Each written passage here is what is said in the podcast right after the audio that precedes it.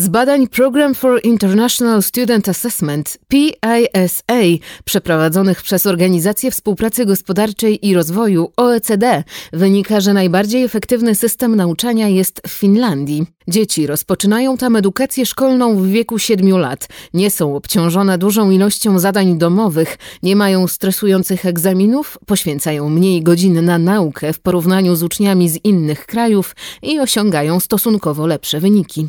W badaniu najlepsze wyniki osiągnęli uczniowie z Singapuru i Hongkongu, jednak oni poświęcają więcej czasu na naukę w szkole i w domu. W badaniu piętnastolatków w trzech dziedzinach matematyki, rozumowania w naukach przyrodniczych oraz czytania i interpretacji wysoko uplasowali się również uczniowie z Chin oraz Estonii. Uczniowie z Polski uzyskali wyniki zdecydowanie powyżej średniej OECD. Jedna piąta piętnastolatków ze Stanów Zjednoczonych osiągnęła w teście czytania niższy wynik niż oczekiwany od dziesięciolatków. 13,5% amerykańskich i 11,5% brytyjskich piętnastolatków potrafi rozróżnić fakty od opinii podczas próby interpretacji tekstu. Średnia OECD wynosi 9%. W badaniu wzięło udział 600 tysięcy uczniów z 79 krajów. W badaniu dobrego samopoczucia około dwóch trzecich z nich stwierdziło, że jest zadowolonych ze swojego życia, 5 punktów procentowych mniej niż w ostatnim badaniu w 2015 roku. W Wielkiej Brytanii ponad połowa uczniów regularnie odczuwa smutek w życiu. Prawie jedna czwarta badanych z całego świata przyznała, że jest obiektem zastraszania co najmniej kilka razy w miesiącu.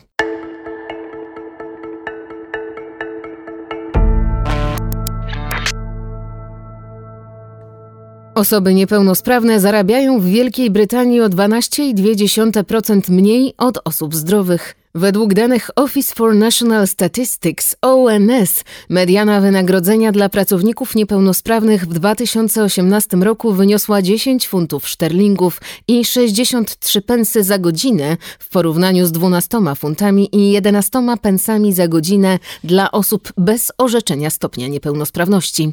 Najmniej zarabiały osoby z chorobami i zaburzeniami psychicznymi, depresją, stanami lękowymi, zaburzeniami na tle nerwowym, pada lub trudnościami w nauce. Średnio 9 funtów i 82 pensy za godzinę. Osoby z niepełnosprawnością fizyczną zarabiały średnio 10 funtów i 90 pensów za godzinę, a osoby z niepełnosprawnościami obejmującymi chorobę nowotworową, HIV i stwardnienie rozsiane otrzymywały średnio 11 funtów i 18 pensów za godzinę pracy. Tysiące Chilijczyków o różnym stopniu niepełnosprawności wzięło udział w marszach protestacyjnych w Santiago oraz co najmniej 20 innych miastach w Chile przeciwko fatalnym warunkom opieki finansowej i medycznej. Protestujący przygotowali listę 12 postulatów, których realizacja podniosłaby poziom życia osób niepełnosprawnych. Postulaty dotyczą konstytucyjnego uznania osób niepełnosprawnych, języka migowego i kultury osób niesłyszących oraz utworzenia Ministerstwa do Spraw Osób Niepełnosprawnych. Według National Disability Study ponad 2 miliony 800 tysięcy Chilijczyków jest dotkniętych niepełnosprawnością.